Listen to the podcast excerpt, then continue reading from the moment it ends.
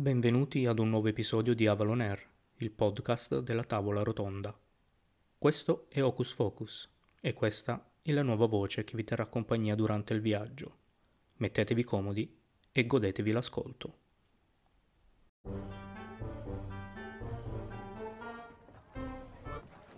Le transenne della polizia circondano la zona.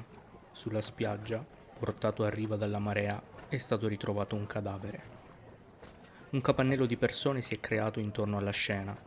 Il brusio delle voci di coloro che si erano avvicinati per vedere, spinti dalla curiosità, lascia intendere che si tratti di Albert Kraus, un banchiere di Boston, scomparso qualche giorno prima. In lontananza, cullato dal lento movimento delle onde, il suo yacht. Il brusio aumenta, i commenti si fanno fitti e le domande si susseguono. Cosa gli sarà successo? Che si sia tolto la vita. Qualcuno lo ha ucciso. Difficile dirlo. Il capo della polizia sospetta già si tratti di un omicidio, ma risolvere il caso sarà un bel grattacapo.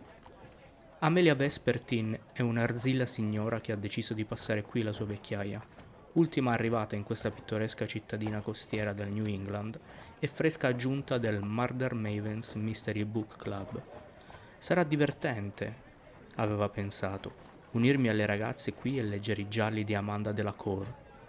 Non pensava certamente che il club si occupasse di risolvere reali casi di omicidio.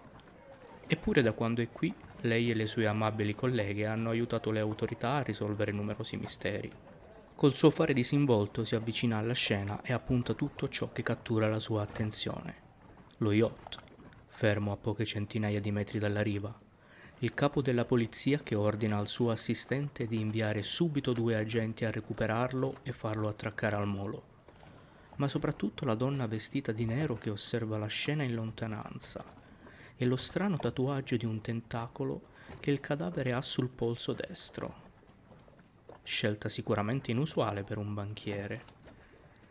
E sempre il suo fare disinvolto le permette, qualche ora dopo, di salire inosservata a bordo dello yacht e scoprire che la moglie di Albert Kraus stava intrattenendo una relazione con un altro uomo. E a quanto pare non era più un segreto, a giudicare dalle foto presenti sul tavolino. Un tradimento finito con un omicidio? Possibile, ma ben lungi dall'essere provato.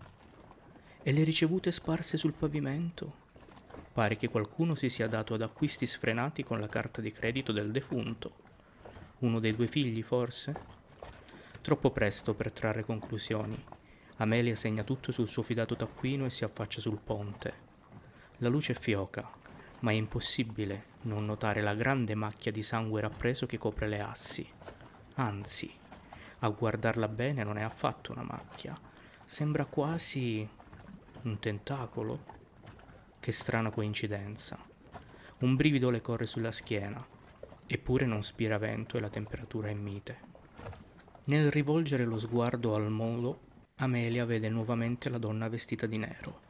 Questa volta i loro sguardi si incrociano. La donna abbozza un sorriso, si gira e sparisce in un vicolo. Di nuovo il brivido lungo la schiena. E se non si trattasse di un semplice omicidio? Se a Brindlewood Bay qualcosa o qualcuno si stesse muovendo non visto, cospirando nell'ombra? Un altro caso che il Murder Mavens Mystery Book Club dovrà risolvere. Brindlewood Bay è un gioco di ruolo investigativo pensato per un game master e fino a 4 giocatori. Le meccaniche si basano sul celebre sistema Powered by the Apocalypse e prendono in prestito alcune regole da altri giochi come The Between, oltre ad introdurre elementi originali che rendono questo titolo unico. Tra le novità più interessanti vale la pena citare due mosse.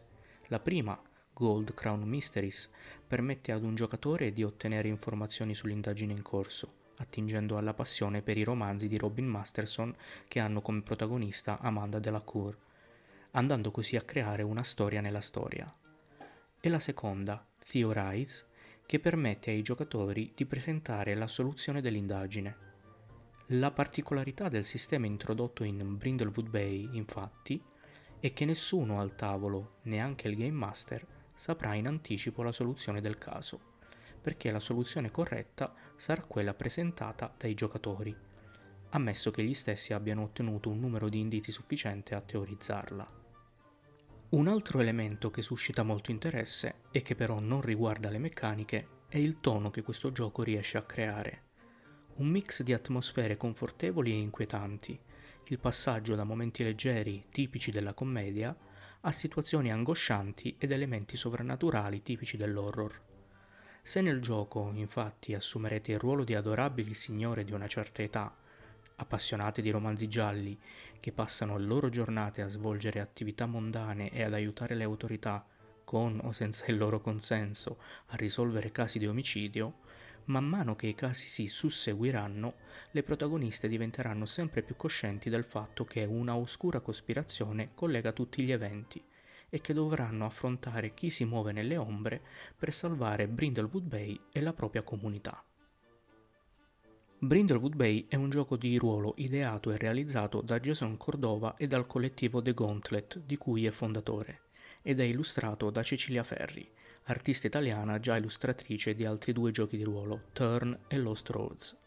Dopo una campagna Kickstarter di grande successo, che ha visto raccogliere quasi mezzo milione di dollari, il gioco è ora disponibile per l'acquisto in formato PDF su DriveThru, mentre una preview gratuita è disponibile sulla pagina della campagna Kickstarter. Il manuale di 168 pagine contiene tutte le regole necessarie a giocare e 6 misteri che costituiscono la prima campagna. È inoltre previsto l'arrivo di un secondo manuale, intitolato Nephews in Peril, che punta ad espandere l'ambientazione di gioco e fornirà 10 nuovi misteri. Se vi siete mai chiesti cosa si otterrebbe mescolando le storie e le atmosfere della Signora in Giallo al mondo creato da Lovecraft, la risposta è proprio Brindlewood Bay. La voce narrante delle storie della signora Amelia e del regolamento di Brindlewood Bay era di Francesco. E a questo punto non possiamo fare altro che salutarci e mi raccomando, seguiteci anche sui nostri altri social come Facebook, Instagram e YouTube. Al prossimo Ghost Focus!